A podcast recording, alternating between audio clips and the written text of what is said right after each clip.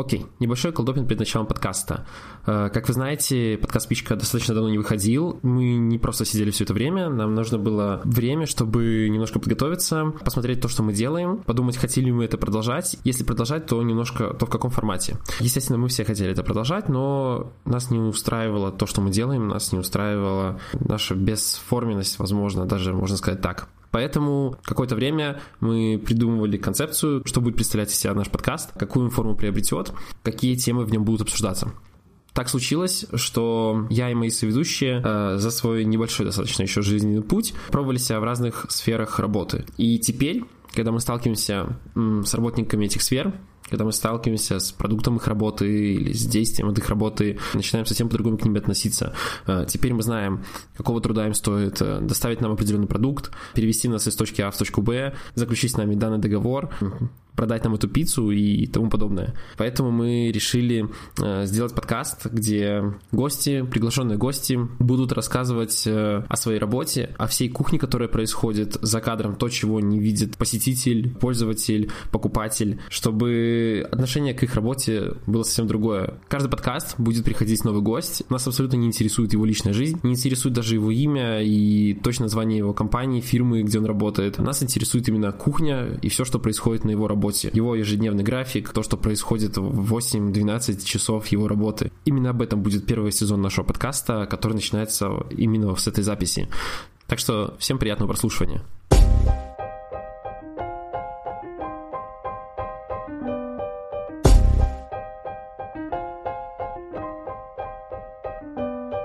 Всем привет! Это подкаст «Спичка». Прямо сейчас по левую руку от меня сидит э, мир этого подкаста Ирина Молоко. Микрофон говорит труд этого подкаста Игорь Добронравов, а по правую руку от меня сидит Майя этого подкаста Виктория Крачковская. Также с нами в студии сидит э, гость подкаста, и если он пожелает, то вы увидите ссылку на его твиттер в шоу-ноутах этого выпуска. Правило нашего подкаста, каждый раз к нам приходит новый гость, э, который, особо не вдаваясь в свою личную жизнь, пытается в течение часа рассказать нам о своей работе, а мы его внимательно слушаем. Сегодня 1 мая, поэтому поэтому грех не поговорить о работе. Так что мы поехали, а вы догоняйте. Ну все, э, рассказывай. Рассказывай, кем ты работаешь, кто ты вообще такая и почему мы тебя позвали? А, я работаю помощником режиссера, работаю уже на этой должности два с половиной года. На русский продакшн, который занимается съемками в Беларуси для таких телеканалов, как НТВ, Россия, в принципе, есть некоторые проекты, которые на Беларусь 24, вот или я просто не знаю, сколько там этих каналов, которые называются Беларусь, и они просто продают э, сериалы даже на СТС, на ТНТ, наверное, ни на одном не работал, который вышел на ТНТ. Но, в принципе, такие... Да, к сожалению, потому что они как раз-таки снимают очень хорошее кино. Ну, по сравнению с нашим. Вот. А я занимаюсь э, тем, что вообще профессия помощника режиссера, она называется так только в странах СНГ. В Америке она называется ассистент оператора. Первый ассистент оператора, потому что обычно занимается, собственно, держит в руках хлопушку и монтажки. Человек, который находится постоянно в те 12 часов смены, а то и больше, если это реклама, это 24 часа, иногда может быть просто переработка, что ты работаешь 16 или 18 часов. Он находится всегда рядом с камерой, и поэтому, собственно, их параллельно еще крутит фокус. Поэтому То есть настраивает, к... да, настраивает, ставится объектив на камеру, mm ручка сбоку приделаться, и чтобы...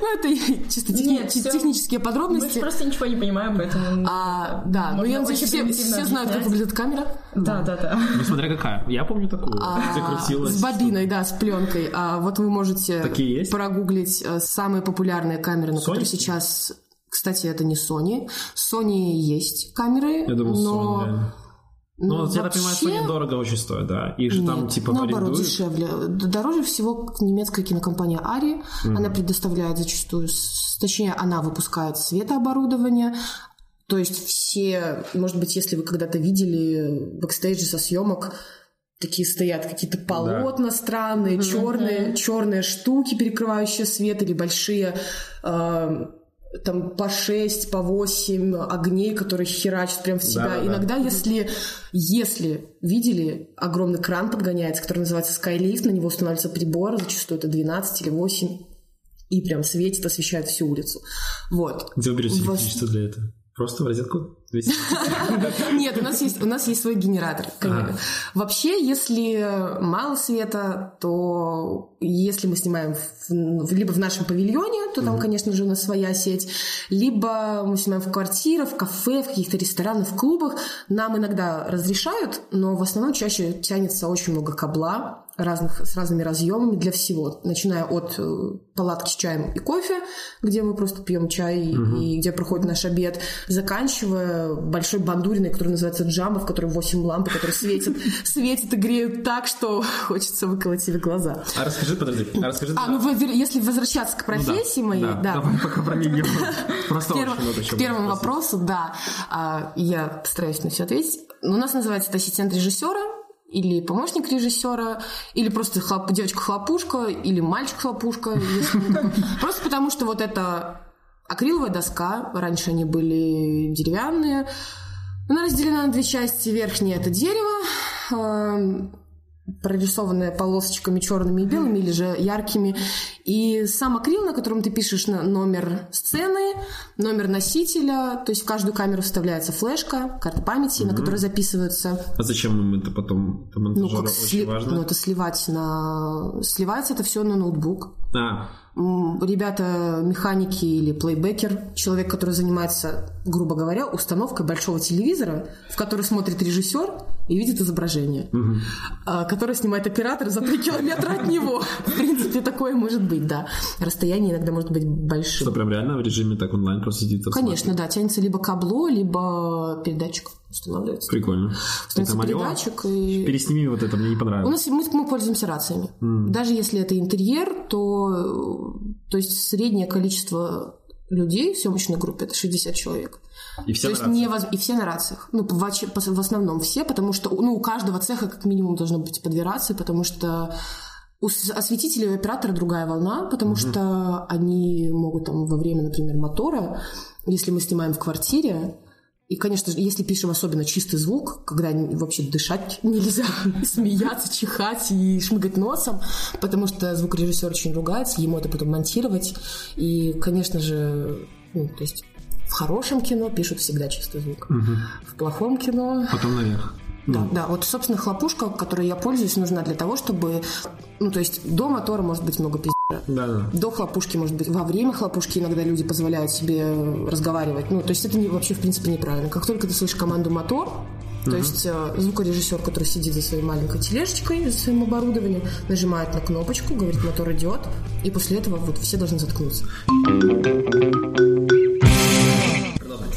После мотора обычно люди не должны Подожди, ты еще рассказывала про такую деревянную штучку. Про, Там собственно, пишется... хлопушка, да. Ты пишешь э, номер сцены, потому что человек, монтажер, которому... На самом деле, в основном монтажеры работают такие похуисты, что им абсолютно без разницы, что вы снимали. Главное, чтобы он это смог отсортировать благодаря монтаж, монтажным листам, которые я веду, и благодаря хлопушке. То есть... Что за монтажный лист?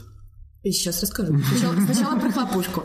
А, номер, номер носителя, номер карты. Если это реклама и снимается ну, там, две минуты хрона в день, угу. то пишется сразу номер флешки и номер файла. Ну, чтобы это было проще. Потому что первое, что видит монтажер, открывая ноутбук и заходя Тебя с хлопушкой. в файлы, меня с хлопушкой. Вот, так ты звезда монтажера. Да. Не, не всегда я стараюсь в основном э, просто показывать хлопушку. Ну, конечно же, если это две камеры, одна снимает очень крупно или средне, а вторая снимает общим планом, то, конечно, конечно, там я и хлопушка, mm. он всегда может приблизить, то есть я могу находиться на самом деле, ну вот, э, камера на высоте третьего этажа, а вторая камера внизу, и я, конечно, подстраиваюсь под вторую камеру, я тоже нахожусь внизу, на меня переходит камеру сверху, и, в принципе, можно на посте кропнем называется, mm-hmm. увеличим. Вот, а, номер сцены, номер кадра, номер дубля, для того, чтобы... Ну, не всегда все получается с первого раза, мы снимаем несколько дублями. было когда-нибудь, когда, там, не знаю, дубль сотый уже идет? Нет, самое большое количество кадров в сцене, которую мы снимали, это был проект «Снайпер» четвертый. Он еще не вышел, угу. но выйдет скоро с Никитой Ефремовым и с Машей Андреевой. И Мои с... любимые люди. а, Никит, Никита Ефремов, я ну, это думаю, я не надо объяснять, кто. Маша Андреева, она снималась в «Духлесе», в «Книге мастеров». А, ну... Девушка с прекрасными карими глазами. чисто славянское лицо. Да, кстати, наше чисто славянское лицо, это проект про войну, и у нас была перестрелка немца и, собственно, Никиты, главного героя, и в плену у этого немца была девушка, Маша, И сцена составляла 24 кадра. Мы снимали ее два дня. Мы ездили в Молодечно на, на старый кирпичный завод для того, чтобы доснять еще раз. И вот это было 24 кадра. Дублями смотреть на самом деле, смотря какая обстановка, ну, блин, это очень много зависит от всего, потому что может звукорежиссер, режиссеру все нравится, а звукорежиссер может просто снять наушники и сказать, стоп, мотор, у меня брак по звуку. И мы заново переснимаем. То есть, конечно, и актеры могут путаться, и уставать, волноваться, у них тоже их тоже может охватить паника, потому что это очень тяжело, особенно если это маленькая комната, где сидит актер, ведет с кем-то диалог, эмоциональная сцена, над ним висит бум, пушка, которая записывает звук, микрофон, стою я, прижавшись к этому самому бумщику, не дыша, стоит оператор, а то и две камеры, у каждого оператора ассистент по фокусу, и все это, и гафер контролирует свет, просто там подкрутить где-то э, в какой-то прибор. Ну, вообще, в основном гафер всегда должен быть на площадке, потому что случится может быть все что угодно. Гафер — это начальник осветителя. Случится может все что угодно, поэтому он чаще всего вот, стабильно рядом с оператором, ассистент по фокусу, я и начальник осветителя. Так, у меня Все в голове уже комнате. просто ком снежный, тихоокеанское пятно. Иногда хлопок может быть в конце, потому что бывает такое, что ты просто физически не помещаешься в это маленькое пространство, не успеваешь. Боже, какая ужас, Иногда, проблема для когда- человека когда сни- хлопушки. Когда снимаем животных, когда снимаем детей, то есть, ну, как бы у меня своя задача, обязательно, ну, обязательный хлопок для сведения звука. Иногда это не получается. Это правда, ну, то есть, ну, когда, е- когда на тебя едет танк, который невозможно остановить следующие несколько минут, и оператору нужно это снять, а, я туда даже не лезу. Я понимаю, что у оператора тоже есть своя задача, и ему задача снять. И если я вижу детей, проезжающие машины, драки, то в основном все снимается с рук, и оператор просто в конце на меня переведет хлопушку, я хлопну в конце, начитаю то же самое, и все будет нормально, все сведет. Помимо этого, я веду монтажные листы для монтажера, потому что монтажер зачастую тоже не находится на площадке. У нас есть должность режиссер монтажа и монтажер на площадке. Не всегда он находится на площадке, не всегда у нас есть скрипт, человек, который следит за сценарием, скрипт-супервайзер, который следит и за сценарием, и за изображением, чтобы все было... ну, Допустим, актер держал в этом дубле в правой руке ложку, а в следующем дубле в левой руке ложку. И если вдруг захотят это все, ну, то есть кусочками из разных дублей снять, сцену смонтировать, чтобы сошлось. Он за А этим следит? скрипт-супервайзер, да. То Об- есть- Обычный скрипт следит за... Потом за каждый раз, когда начинают появляться вот эти вот суперляпы, это все Он, остан- влетает он- ему. он ост- Нет, ну он Они ж не останавливает. везде, я так понимаю. Не, я не понимаю, везде что он останавливает, но имеется в виду, когда уже по факту на фильме есть какие-то ляпы, то все придиры к нему. Ему, но есть, конечно, если нету скрипта на площадке, то есть люди, которые реквизиторы, сли- они сидят на плейбеке.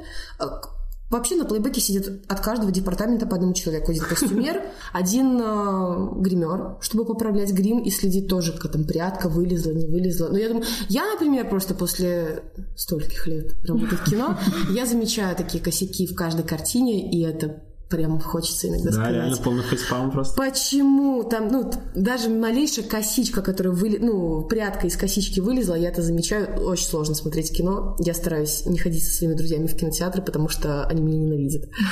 За то, что я комментирую каждый косяк, если какой-то вижу. Не, вот в этом плане очень прикольно, когда фильм какой-то есть, есть мнение зрителей, есть мнение критиков. Критики чаще всего люди, которые в этой индустрии поворачивались немножко, и они представляют, сколько косяков может быть в фильме. Когда обычно зритель смотрит, он ни черта этого не видит, и потом получается, что фильм оценен зрителями очень высоко, критиками очень низко. Такая огромная пропасть Я между людьми на, из сам- индустрии. на самом деле, вот я спра- э, как исходя из личного опыта, режиссер, конечно, больше полагается на мнение зрителя. Потому что на, са- на са- на сам- на самом деле мы собираемся вообще каждый день на работу, приходим ради того, чтобы снять кино для, для людей. Да, да. И режиссер, самая главная задача режиссера, именно вот первого худо... режиссера-постановщика, это передать свои эмоции, свои чувства, свое видение сценария, свое видение мира через актеров. То есть он не говорит им, как играть, он не учит их, как играть, он не показывает, как надо. Хотя разное бывает. Разная профпригодность режиссеров, ну, такие, как сейчас учатся. Оскорблю всех белорусов, наверное, которые учатся в академии, не в Академии искусств, а в Кульке, Институт культуры наш. Это плохо. Лучше туда не идти. Потому что я работала с такими людьми, которые там отучились, и ну, я бы я бы даже, ну, мое мнение, конечно, на самом деле в киноиндустрии оно не такое важное, но я бы не стала смотреть картины. Да, точнее, я их и не смотрю. То, что он снимает, я не смотрю. Я даже стараюсь там не работать. Ну, я правильно понимаю, что в суперкарьерной росте, ой, росте человека из кино, то это прям ты сам, самая первая или там вторая ступенька. А, Не самое первое. На самом деле есть э, должности ниже, я на ней работала. Это буфет. Это наз- Это это называет- это называется буфет на площадке или чай, кофе просто. Ты сидишь и... Чай, кофе, Чай, кофе, да. пирожки. Нет, не пирожки, ты, никому, ты э, разносишь такой режиссер оператору, все остальные просто приходят сами. Главное, чтобы были всегда печеньки и чайнички. Полный вот. А куда пойдет дальше человек, хлопушка? второй режиссер, непосредственно сама режиссура. Вообще, на самом деле, в любой цех. Ассистенты реквизитора или ассистенты костюмера. Куда захочешь. Куда ты просто... Я в какой-то момент поняла, что второй режиссер это для меня. Вот я попробовала поработать, мне дали эту возможность, я очень благодарна за нее, потому что я поняла, что это мое. Второй режиссер это непосредственно генерал площадки, который руководит вот всем. Это часовой мастер, который настраивает часы, настраивает, настраивает механизм, которым является, ну, представь, 60 человек, а то и больше. Массовка, он тоже, он тоже ей руководит. И следить за сценарием, когда очень тяжело, когда нету скрипта, очень тяжело, когда нету монтажера на площадке. И ассистент режиссера, вот моя профессия, она и предполагает помощь второму режиссеру, потому что невозможно все держать в голове. То есть у нас э, чаще всего это девушки, э, работают как и ассистент, Кстати, да, вот по режиссер. полу. Сколько, какое В есть? основном в кино очень, ну, мужчин больше, чем женщин. Больше. Больше, потому что это технические моменты, Ну, технический как персонал, это- камера, настройка камеры, водители, я, ну, там, художники в основном тоже мужчины. Ну, костюме, вот костюмеры гримеры, конечно, чаще женщины, да. Операторы чаще всего мужчины. Режиссеры тоже чаще всего мужчины. Женщины я видела только двух. Одна из них жена режиссера, с которым я работаю. Они работают вместе. Ну, я даже не могу их разлучать, назвать муж э, муж этой женщины или жена вот этого человека, потому что они для меня одно целое, и они реально работают в тандеме. У них очень интересные характеры, и они очень круто друг друга дополняют. И когда, если, например, нашего режиссера несет вот куда-то по горам или по степям, то его жена его, как жена, вовремя останавливает, а потом, как э, его коллега, возвращает на то место, откуда он начинал, и они они работают хорошо. Хотя это тяжело. Очень тяжело, когда работают два режиссера на площадке. Потому что у каждого в голове свое. Я как бы слышу много слов, да, и то есть мне что-то понятно, а что-то непонятно, да. То есть я хочу понять, просто понять, как, как работает съемочная площадка как система. То есть вот ты сказала, что есть типа цеха Да. кино. Что это? Вообще все Что это начинается с значит? планирования. Начинается с планирования. Есть еще один режиссер. Он, наз- его должность называется режиссер-планировщик. Человек, а, как только Для меня. как только, как только административная группа получает сценарий, и режиссер-планировщик садится вместе с кастинг-директором, который подбирает актеры, вместе с, актеров, вместе с режиссером, и они планируют съемочный процесс. То есть в этот день мы стартуем, в этот день мы заканчиваем. И у нас, допустим, есть 21 день, 3 недели на то, чтобы снять это кино. Но туда нужно впихнуть хотя бы два выходных, чтобы хотя бы один выходной в неделю был.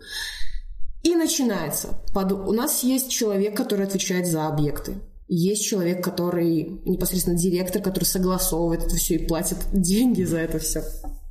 И нужно согласовать, а, как привести режиссера, так чтобы он выбрал объекты, как привести оператора, чтобы они, ну, вообще зачастую они вместе выбирают это все. И, ну, иногда просто режиссер не приезжает, он доверяет оператору. Ну, когда они друзья и давно работают вместе, это вообще не проблема. Потому что перед тем, как войти в объект, ты должен знать, что тебе можно там делать. Где ты можешь поставить, например, столик гримеров, чтобы быстрее загримировать. Можешь ли ты переодеть актера на площадке, не ведя его в костюмерку? Костюмерка — это большая машина. Это все планировщик делает, режиссер. А, это, ну, это на самом деле очень, э, очень много людей этим занимается, потому что есть кастинг-директор, который отвечает за подбор актеров и согласование их графика с э, режиссером по планированию. Оператор режиссер, они как бы просто смотрят э, объект, выбирают его, ну, утверждают. Их, по сути, допустим, вот э, квартира Маши, например, главной героини. Их может быть несколько, режиссер с оператором утверждают одну из них. А потом начинается человек, который отвечает за локации, location manager называется. Он уже согласовывает с хозяином, сколько это будет стоить, сколько директору нужно будет заплатить, в какие дни мы можем зайти в этот объект, потому что соседи, время, то есть мы можем снимать ночью, мы можем снимать рано утром, можем снимать днем. Согласовывает это все с кастинг-директором, потому что, ну, когда, в тот день, в который можно войти в квартиру, должен быть свободен у актера, потому что он там, собственно, живет по сценарию. Вот. А, и режиссер, планировщик реально перелопачивает полностью весь сценарий. И выделяет, э, сколько объектов нужно, сколько актеров. То mm-hmm. есть это в основном кастинг-директор занимается подборкой главных актеров, ну, в Минске в основном главных белорусских актеров. Э, московским занимается, у нас просто есть отделение в Москве, как бы наш головной офис, который там есть отдельный свой кастинг-директор, он с генеральным продюсером согласовывает главные роли, самые главные. Ну, смотри, если это кино большое, то за сколько времени начинается вот это все планирование? До съемок? Сколько это? Месяц, два, полгода? Полгода это нормально. Понятно. Полгода это нормально. Я работала на проектах, где подготовительный период был два дня. Это реклама или это фильм? Это фильм. Это, это четыре серии, это три съемочных недели. Ничего себе. Это было тяжело. Что... А мы снимали еще про танцы. Актеры два дня учили танцы, и одна актриса просто в какой-то поменяли актрису, потому что каналу она, ну, грубо говоря, не подошла. Поменяли актрису новую, учили танцевать. У нас не было половины объектов, их искали просто на ходу. То есть location manager уже стартовал проект, а location manager еще искал. То есть и ну, реально было, это был очень стрессовой проект для административной группы, которая сидит mm-hmm. в офисе, потому что нам-то ладно, мы запустились и как-то работаем. Ну, было, было, было, было, тяжело, было, было тяжело мне, было тяжело скрипту, потому что мы реально не понимали, что со сценарием. Потому что сценарий переписывался тоже в процессе, ну, он усовершенствовался. И как бы да, на нормальное кино полгода подготовки это, это средненько. Вот. И все. Просто, конечно же, смена в кино 12 часов, но у нас могут быть переработки. И иногда второй режиссер закладывает эту переработку, потому что он знает, что тяжелая смена. На самом деле все зависит от хрона. Э, то есть средний... Подожди, Подожди, еще тогда вопрос. Мне было интересно про... Вот ты рассказывал очень много... Во-первых, ты рассказывал про количество человек на площадке. Это мы рассматриваем какое? Кино нормальное, либо это очень... Ну, это практически всегда, когда съемка, то вот столько человек на площадке. Либо это... Любо, любое кино. То есть любое кино, даже бюджетное, это 40 человек. Что, назва... что называется бюджетным Ну, я не знаю, ну... Например, я считаю любое белорусское кино бюджетным. Ну, окей. Но при этом... Все равно столько будет людей. Да, просто меньше ассистентов. Самые главные департаменты это операторская группа, осветительная группа, хотя иногда их записываю как просто операторскую группу, режиссерская группа, административная, транспортный цех, костюмерный цех, цех гримеров, художественный цех, реквизиторский цех иерархия вообще людей на площадке? То есть, ну, понятное дело, режиссер там есть, да, и вот... А нет, никакой, нет, нет никакой иерархии, типа, поэтому кто очень... подчиняется, то есть такого нет. Ну, есть там Конечно, нет, конечно же, у тебя есть непосредственный начальник. Для mm-hmm. меня непосредственный начальник это второй режиссер. Вообще для всех непосредственный mm-hmm. начальник второй режиссер. Потому что если второй режиссер говорит, ребята, у нас нету времени тут хихоньки да хахоньки устраивать. Мы идем работаем, кладем, кладем рельсы, гримируем актеров и не, не стоим, не пи***. Да, конечно, все идут. В художественном цеху есть художник-постановщик, угу. который вместе с режиссером и оператором скрупулезно выбирают цвет стен, чтобы он подошел к цвету помады. В хорошем кино. Ну, не в нашем, конечно же. А художник-постановщик. У него... Подожди, когда ты говоришь не в нашем, это то, что снимает Беларусь фильм Не то, что на территории Беларуси Я вообще даже я не буду говорить, что снимает Беларусь фильм, просто потому, что он снимает говно. Но это на самом деле все субъективно, конечно же. Просто по условиям работы и по качеству картинки и по качеству фильма mm-hmm. в итоге. Я не могу сказать, что там работают плохие люди, потому что у меня работает очень много друзей и знакомых на Беларусь-фильме, талантливых людей. Просто это все потом убивается на постпродакшене. Картинку сводят в полное говно. полное говно, потому что человек, который занимается цветокоррекцией, почему-то думает, «Хм, какой хороший серый цвет, надо его ебать везде. Желтый нам особо не нужен. Убираем желтый, делаем серым. Ну, это примерно так. Я думаю, вы видели вообще любую картину, которая выходит на... ну, Может, у кого-то мамы смотрят. Такие вот типичные мелодрамы, это реально, это, это очень... Просто я, я вижу, как это снимается, и как это красиво, как долго выставляются кадры, а потом оказывается, просто что убивается, да? все это просто, да, убили. Убили, А на каком этапе это все убивается? То есть, ну, постпродакшн, что он в себя Монтаж, да? включает? Монтаж, да. мо- пе- В первую очередь это сначала черновой монтаж, которым занимается режиссер монтажа. Параллельно мы снимаем, ему каждый вечер дается материал, либо на следующий Какой день. ужас. И он типа отбирает, какой кадр, ну, как- какой дубль Да, был лучше. да, И потом да. Ну, в основном, а, обычно это говорит режиссер. Вот для этого нужен мой монтажный лист, потому что я там четко могу пометить. Игорь, Понравилось. в монтаж бери только этот файл. И больше никакой. Игорь, умоляю, а то мне дадут. Но зачастую... Вот у меня, у меня есть монтажер, я его очень люблю. Я училась в одном колледже с его дочерью. Вот он моими монтажками топит камин на даче. Собственно, я это и наблюдала, когда приехала к ним в гости. Ему доверяют, да, ему действительно доверяют сделать на свой вкус. Ну, даже не, то есть не столько на свой вкус, просто иногда бывает, что э- этот кадр хороший, точнее, этот дубль хороший, но именно вот этот дубль лучше вставить технически. Ну, есть да, да. техническое, есть креативное. А какой, типа, приоритет, чему отдаете? Или конечно, типа, Красивые картинки. красивая картинка? Красивые картинки, но так, чтобы не терялась, собственно, вот эмоциональная составляющая сцены. Ее, ну, иногда можно собороть все монтажом. Мы вообще далеко ушли. От чего? От всего. В принципе, я говорила, собираются люди, что-то делают, и мы значит, стартуем, запускается проект.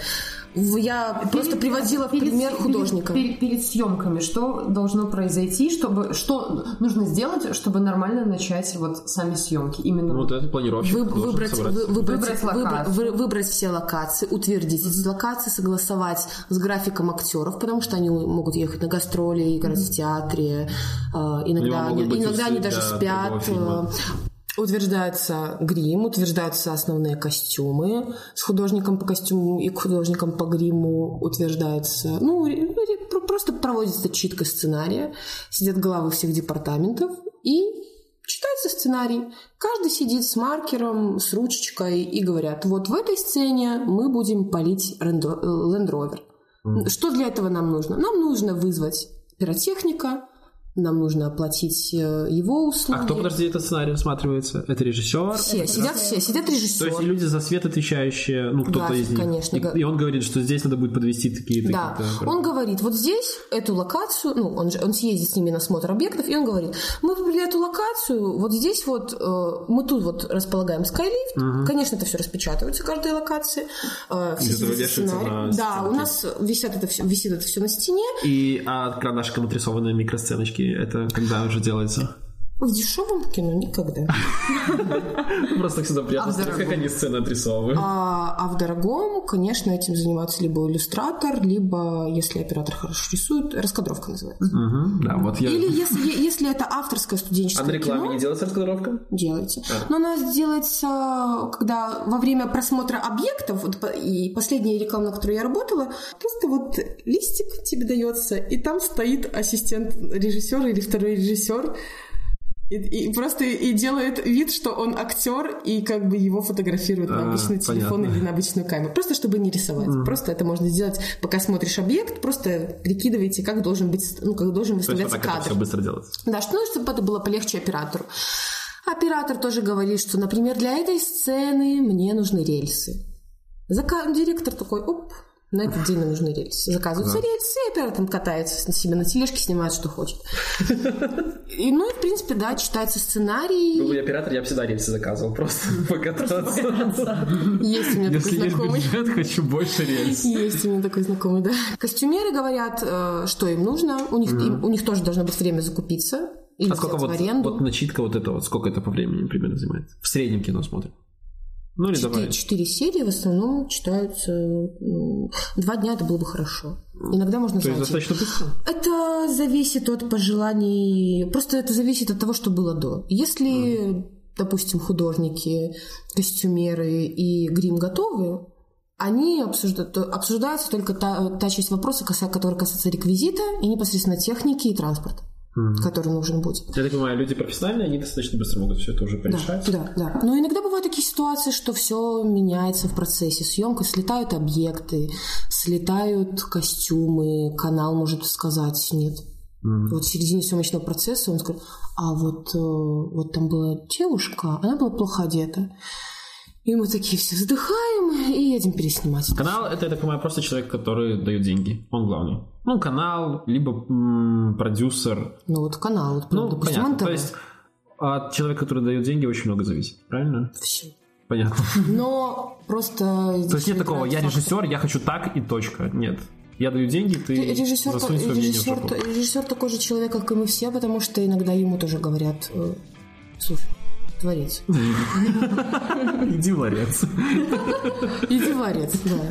Э, Это, конечно, задевает чувство творческого человека, но ничего с этим не поделаешь, потому что есть, есть ограничения по бюджету, и тоже оператору как бы с этим тяжело вообще бороться, потому что тебе нужно много света, допустим, а тебе не дают.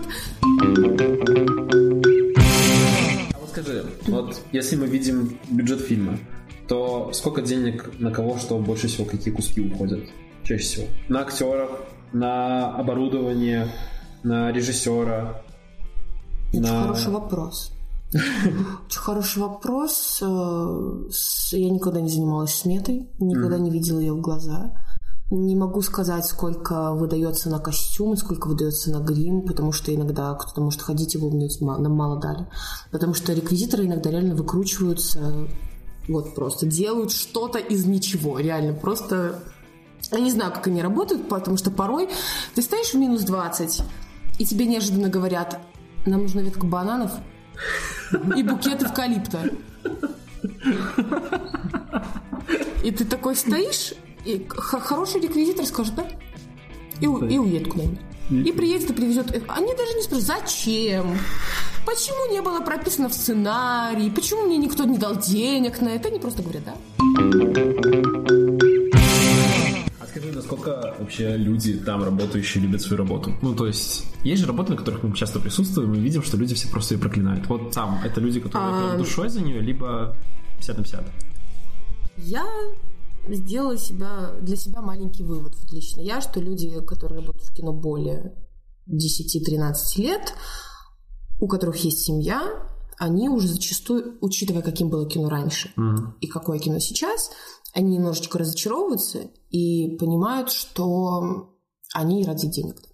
Но я никогда не видела человека, который нет, видела, видела, но, короче, если ты работаешь в кино, ты этим прям болеешь. Это как наркота, с нее невозможно слезть. Если ты с нее слезаешь, то ты страдаешь, у тебя ломка, даже ты, ты реально скучаешь по натурным сменам в минус 20, когда ты 14 часов непонятно, что делаешь, бегаешь по каким-то оврагам, тебя, реально тебя могут наорать, на тебя могут спихнуть что-то, ничего не получается, и ты поэтому скучаешь. Ты, ску- ты сидишь дома или на другой работе и понимаешь, бля, или Где я, ну да, и ты, и ты идешь и возвращаешься. Просто люди, которые работают в кино, реально этим болеют. Потому что кино не- нельзя назвать хорошей, точнее, легкой работой. Потому что это очень тяжело эмоционально, это и очень тяжело физически. Я так понимаю, каждый день ты просто не можешь вообще предсказать, что будет. Ты не можешь, да, 20 ты не можешь предсказать, что будет, потому что бывает разное. На нас могут вызывать милицию, нас могут не- не пустить в объект, который был согласован. У нас э, как-то раз мы 8 часов ждали костюмерку, потому что водителя после бурной ночи остановили и забрали машину. 8 часов в день деноминации. Когда просто ну, все банки были закрыты. Понятно. Невозможно было сделать ничего. Во- 8 часов. Плюс 30 на улице. Мы в деревне. В каком-то- в какой-то момент в магазине закончилось мороженое. В общем, если подводя итог, это безумно сложно, это иногда ужасно выматывает. Иногда ты хочешь убить тех, кто рядом, особенно если вы работаете уже полгода вместе. Ты каждый день видишь эти лица.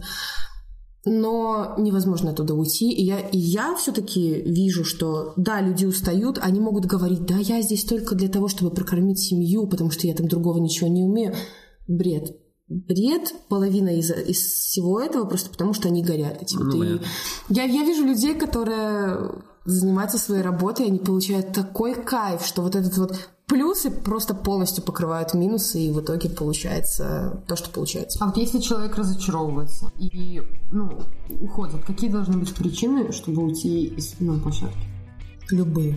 Нет, я имею в виду вот самые частые. Ну вот э, человек работает 10 лет. Чтобы уйти от того, чему ты отдал жизнь 10 лет, ну это нужно пипец какие веские причины. Ну, не знаю. Не видела ни одного такого человека. Ни одного. Я видела людей, которые работали два дня в кино и уходили.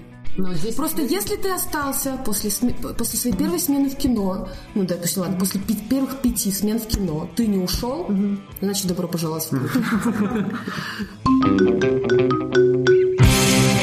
Вот ты говорила 12 часов, я так правильно понимаю. То есть, как только начинались съемки, то каждый там больше 12 часов спокойно в день убивает просто. Да, И актеры тоже, да? да. То есть у ак- у актеров реальная работа проклятая, когда съемки 12 начинаются. часов, да. 12 это в лучшем случае, да? Но у них переработки за каждый последующий час. У них есть э, определенные...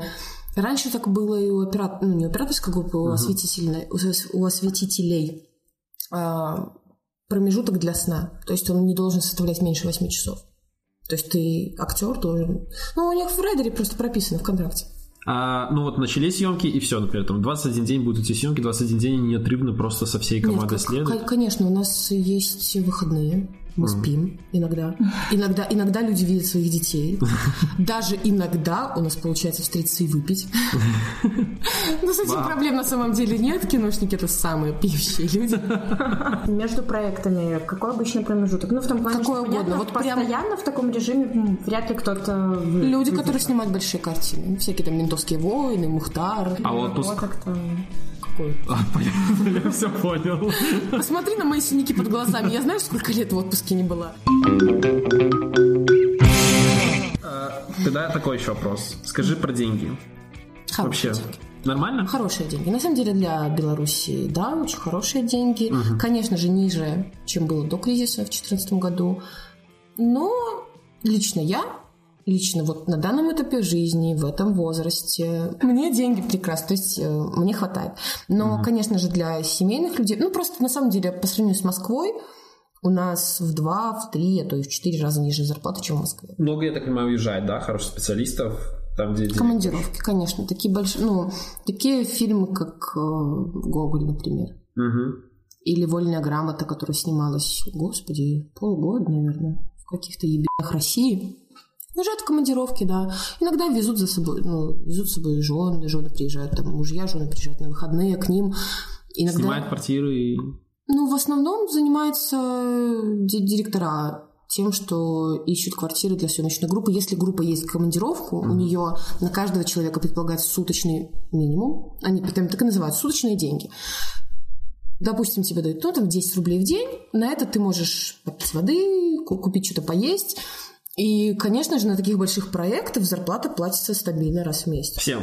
И актерам, и режиссерам. Да. То есть у них нет... А после есть какой-то там бонус, например? Вышло кино, ну, нормально, у них есть какой-нибудь бонус дополнительный? Не Докидывают? знаю. Не знаю. Не знаю, честно, не могу, не могу сказать. В съемочной группе, скорее всего, нет. Ну, реально, вот до этого я считал, что просто вот, например, они подписывают, э, подписывают контракты, выплачивают сразу какая-то куча денег, и все не хочется. А мне кажется, наоборот, они получают кучу денег, когда кино уже вышло. Типа, Иногда все может быть, отбили, иногда и может быть такое, платят. что режиссера могут штрафануть за то, что он э, мешает съемочному процессу. Серьезно, я такое видела.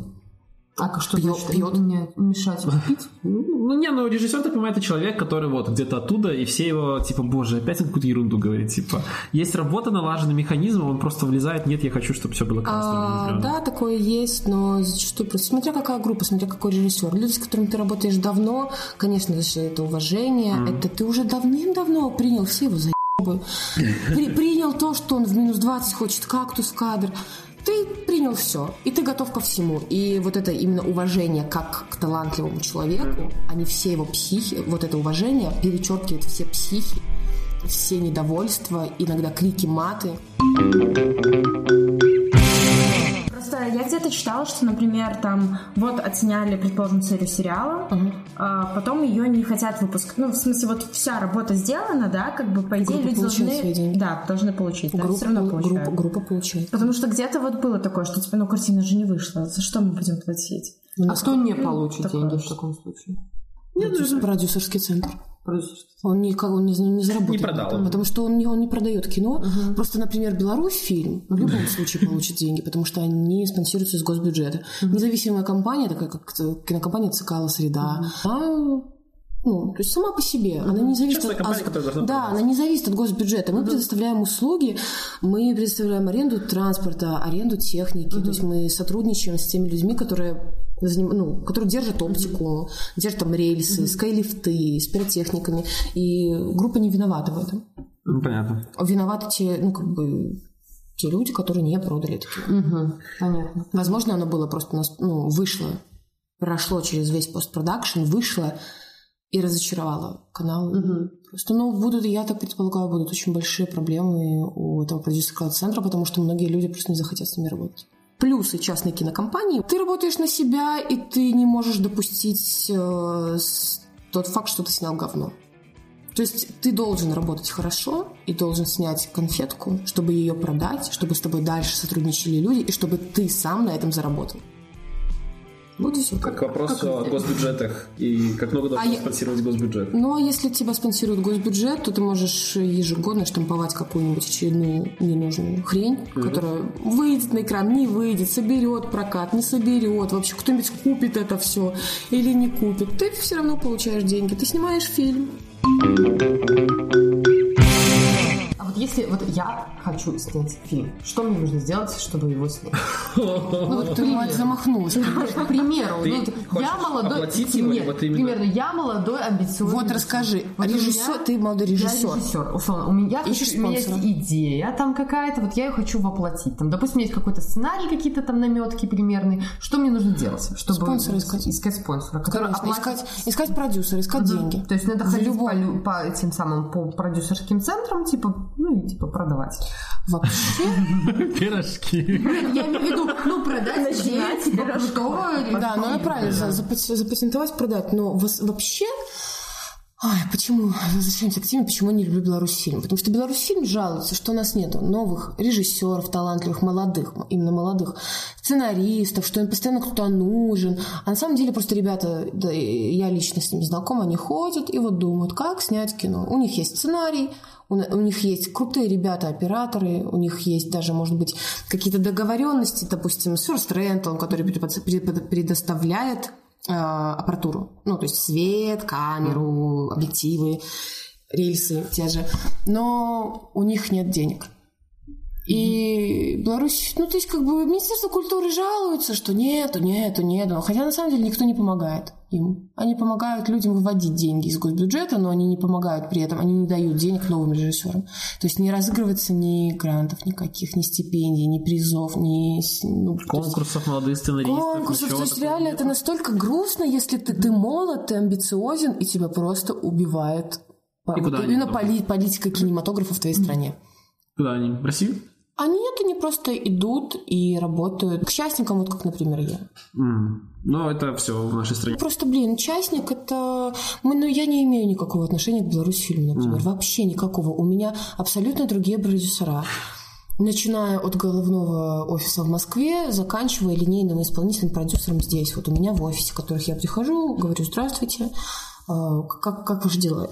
И я вообще никак не связана. То есть мы, конкретно мы, те, кто снимает для, для телеканала «Россия», вот в данный момент, именно, ну, то есть много продакшенов в Минске, я знаю как минимум четыре, которые занимаются съемками для России, но конкретно мы никакого отношения к Беларуси мы не имеем. Мы никогда не берем их технику, никогда не берем их свет. У нас есть свой павильон, мы не нуждаемся в павильоне Беларусьфильма. Я правильно понимаю, что это очень так на поток поставлены съемки российских фильмов в Беларуси? Это прям Да. на этом Вы- живет. Давно, давно еще, начиная с Советского Союза. Мгм. Когда еще Но сейчас это, то есть это практически постоянно. На этом живут и Гораздо неплохо дешевле, взрас- гораздо, да, гораздо То есть, можно сказать, они неплохо инвестируют в наш кинематограф. Пока. Ну, по- хотя бы в Это- оборудование это, и это, смысл. не- это не наш кино, это не наш кинематограф. Кинематограф это не имеет никакого отношения. Не, ну вырастают же на территории Беларуси хотя бы какие-то специалисты, которые уже могут работать с фильмом благодаря тому, что снимает Россия, снимает у нас фильм. Не, конечно, да, да, да. Специалистов в своей области, Будем считать, что таких это как будущие ме- кубики. механиков, операторов, да, очень много, но никто из них не хочет работать на Ну, Беларусьфильме. понятно. А Беларусь фильм с этого ничего не имеет, по сути. Нет. Только если у Беларусильма брать их технику, Это часто пользоваться павильоном. Ну, твой продакшн, например, не связан с этим. А вообще это часто происходит? Они хоть Ну что-то вот, имеют? например, те, та кинокомпания, которая снимает Мухтара, она снимает на базе Беларусьфильма, потому что там выстроен полностью милицейский участок, полицейский участок. э, Как удобно. Да. Там, ну, там все, там комната криминалистов, кабинет, и коридоры, там кофемашинка, кулер, все вот огромное пространство а, сделано под это. Размер вот этих павильонов. Ну, просто участок выстроить, еще что-то. Это ж Это, грубо говоря, огромный амбар, огромный склад, пустой, где с нуля выстраиваются стены из гипсокартона. Ну, конечно, там все очень тонкое, очень хипо, хлипкое. Там... Не, ну хотя, смотря, в принципе, какой павильон. Тут павильон вполне себе, на котором снимается Мухтар, очень даже хорош. То есть, ну, все красиво. Эти просто квартиры строятся там, допустим, Сталинка, новостройка, поезд купе. Вообще все что угодно. Может выстроиться, ква- квартирки ра- разной планировки. И это все красится стены, делаются, ставится мебель. Просто в Просто как... ж нужно найти где-то помещение, где все это можно. Ну, это- Ну, это за городом в основном. Вот у нас павильон, например, в Боровлянах. До этого он был на заводе Вавилова. У нас был весь этаж полностью сдан, просто пустое пространство, в котором выросли квартиры. Класс. Но это все мы забрали с собой. Мне интересно просто, насколько он отвечает за то, где вы будете иметь павильон. Я так понимаю, что тоже очень важно, чтобы рядом ничего не строилось, не шумело, не летали самолеты. Эхо. Когда мы снимаем в аэропорту, мы, конечно же, не... Или когда около дороги, многогабаритные машины, начиная от «Газели», заканчивая трактором каким-нибудь или грузовиком, они, конечно же, проезжают. Мы в это время актеры не начитывают текст, мы не снимаем. Может, это пере... просто это может перезаписаться отдельно. В тот момент, когда все машины стоят на светофоре, например, актеры отыгрывают сцену чисто по звуку. Не, камеры не снимают. Он просто... ну, на самом деле звукорежиссер знает столько всяких примочек, как, и он знает, как это все потом ему уже самому и монтировать, поэтому он, он сможет записать один раз, а потом Все его слушают. То есть даже не привлекайтесь к нему, потому что понимаешь, Это, что- это правильно, это правильно, потому что это очень важно, хороший звук. Потому что вот э, моя знакомая работала на проекте в прошлом году, и она посмотрела фильм, когда он вышел, и там просто два голоса актеров и больше ничего. То есть там больница ездит, какая-то коляска, каталка, приборы пикают, а там идеальная тишина на фоне. И она, она говорит, я сижу, смотрю, мне реально страшно. Что это такое Ну, вообще? прикольно, мы как зрители, мы не обращаем внимания абсолютно на такие ерунду. Ну, конечно, Ну, можно... оно же иногда тоже Режет. что не Зритель на самом деле, э, вот, кстати, распространение мнения зритель тупой. А у нас иногда реально я наблюдала такое, что типа никто не знает, что это ассистент, пусть стоит в кадре. Я, конечно, понимаю, что никто не знает, что такое ассистент, но Такой ассистент. это металлическая херня на ножках, на которой крепится прибор световой. Ага.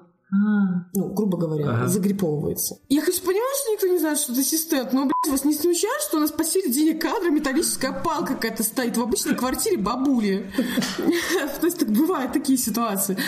Но зритель, на самом деле, не тупой, и человеческий глаз, он улавливает какие-то такие косяки. И знаете, вот иногда бывает, ты смотришь, любуешься декорациями, любуешься квартирой миллионера, переводишь взгляд вправо, а там просто оторванный подоконник. Реально оторванный подоконник, потому что все это снимается в павильоне, который там 1500 раз уже использовали эту квартиру, просто красили стены, меняли мебель. И там реально отломан подоконник. И ты такой... Вот, кстати, одна из причин, по которой полтора года мы не могли продать кино никуда. Вообще попасть в кино? Вот я человек, который закончил кулек и который не знает, как попасть в кино. Никак, без знакомых или без родственников. То есть без каких-то... Ни разу не видела, что Просто, люди вот я прихожу, Просто хочу понимаешь, кино, и Понимаешь, э, люди, люди с улицы, реально, по- типа как мы шутим, по- понабирали по объявлению, они приходили лет 20-10 назад. Сейчас Вообще. ни одного реально не знаю. Просто все, кто работает в кино, либо отцы, либо матери, либо братья, сестры, хорошие друзья. А, ну, то есть никак. Вот я- я- То есть- я- у меня, например, я попала в кино исключительно потому, что у меня моя сестра пришла работать в кино. Но проблема в том, что лучшая подруга моей сестры, она дочка непосредственно нашей начальницы. А, То есть нет такого, ты приходишь такой, типа, есть HR, кин- кино HR, и он тебя собеседует, и он оценивает твою профпригодность. готова на кино?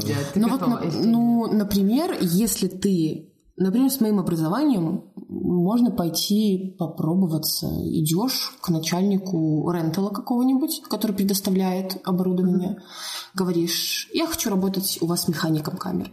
Он тебе ставит камеру перед тобой и говорит, ну, то есть ты должен ее собрать, раз, точнее разобрать, собрать, настроить, поменять объектив, ну, короче, показать вообще, ты умеешь работать с камерой или не умеешь. И он, возможно, тебя возьмет на работу.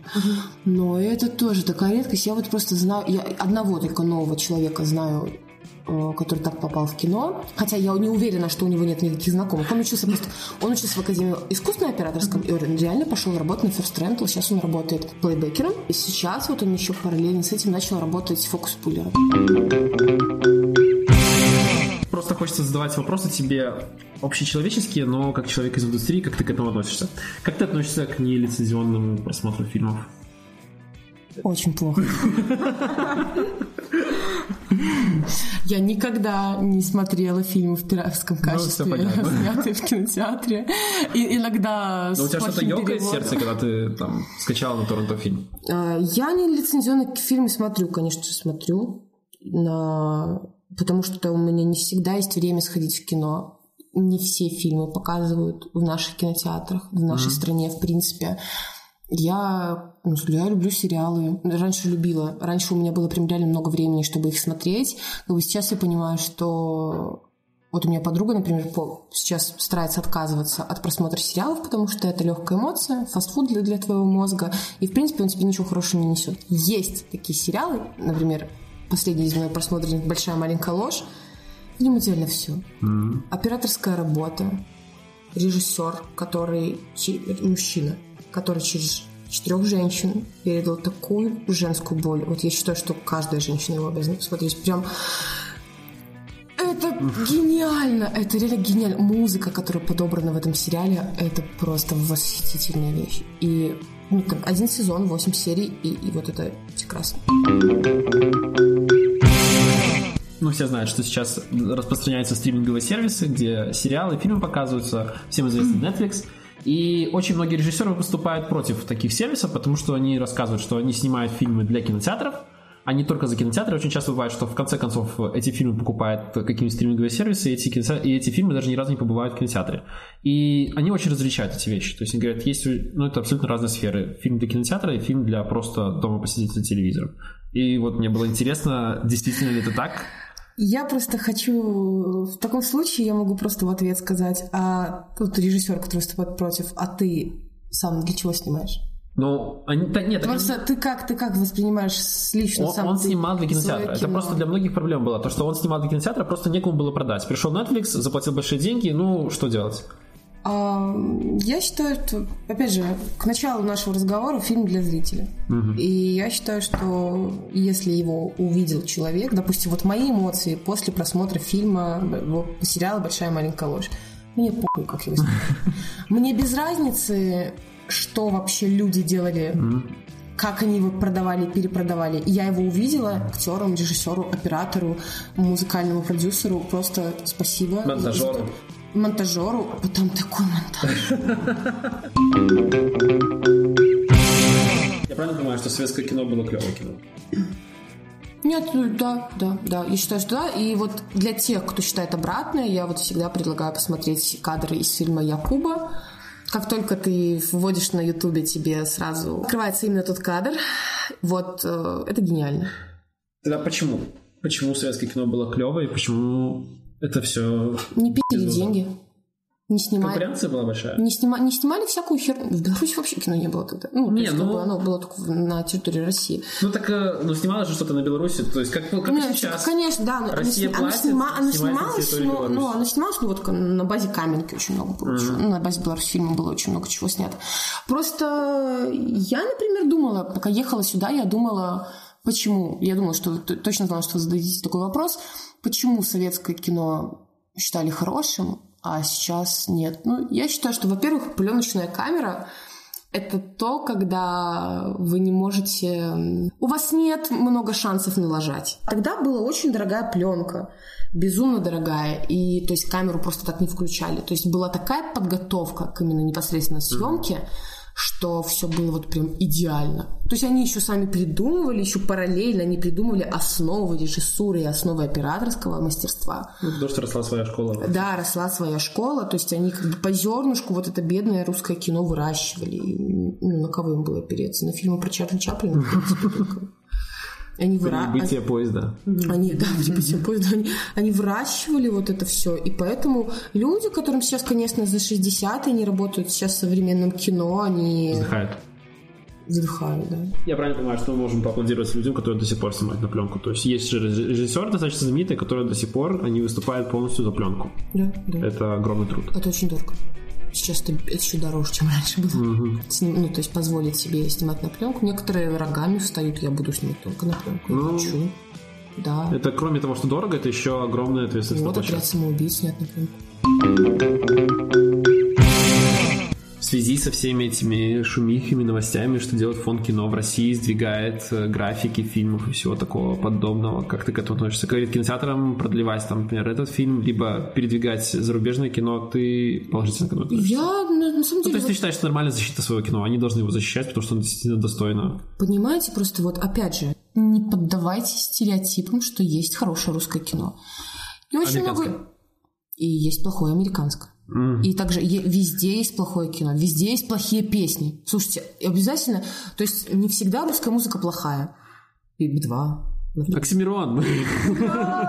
Замирон, да.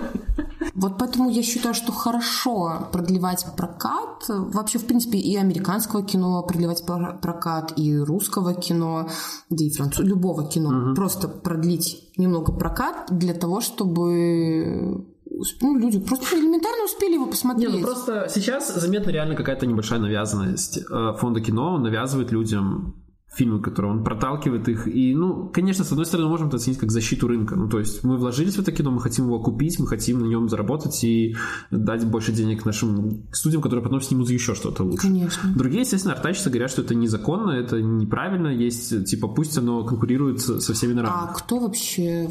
Давайте просто поговорим о том, кто решил, как правильно. То есть, если Министерство культуры защищает фонд кино, то, собственно, Министерство культуры когда-то решило, что правильно так, вот они теперь говорят, надо так. Я понимаю, но вот если бы это было у нас так, вот если бы сейчас... У нас э, пропагандировали белорусскую. Да, Белорус. белорусская. Если бы сдвигали премьеру больших фильмов, вместо того, чтобы... Ну и говорили, давайте еще дополнительно две недели что-нибудь в Беларуси фильм нам покажет. Как бы ты на это отреагировала? Опять же, вы не видите мое лицо, но как бы видят люди. Ты рассказывала себе как о человеке, который работает там. Что-нибудь напоследок скажи, как человек, который там работает. Что-нибудь про эту работу. Человек, который там работает э, и который хочет что-то сказать про свою работу, говорит, за каждым, даже самым плохим фильмом и самым плохим сериалом стоят, стоит огромная команда людей. И люди, если вы где-то видите съемки фильма, не надо врываться на площадку, не надо грубить, не надо скандалить и вызывать милицию. Мы не виноваты. Виноват наш location manager зачастую. нормально, Да, и все любят смотреть, меня вот больше всего бесит. Все любят смотреть кино, но каждый считает своим долгом помешать тем людям, которые снимают кино, если они видят это. Поэтому не мешайте нам, пожалуйста. Мы просто делаем свою работу, и мы тоже понимаем, что иногда мы делаем свою работу, каждый делает хорошо, но просто потом в итоге получается белорусское кино, например. Белорусские сериалы или русские сериалы. Поэтому это вообще все в руках молодежи. Молодежь будет э, со своей стороны обещаю, что я лично я буду делать все возможное, чтобы лет через 20 В Беларусь фильме говорили, как огромная компания. нет, я никогда не буду так говорить. Просто чтобы лет через 20, я думаю, каждый человек моего возраста примерно, который сейчас завязан э, с кино, он э, захочет, он точнее уже хочет, и он обязательно будет делать что-то, чтобы поменять ту политику, которую сейчас ведут э, люди, там, и типа, типа, допустим, из Минкульта и Беларусьфильм. Вот.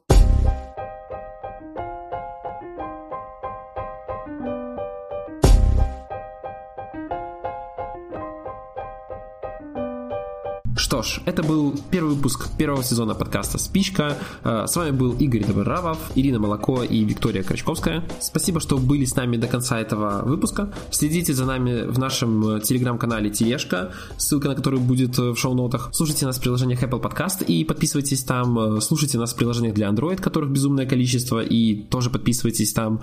И вообще будьте с нами. Надеюсь, услышимся через неделю. Не забывайте ставить нам оценки в приложениях для подкастов. Э, это помогает другим людям узнать о нас и услышать нас. Все, пока-пока.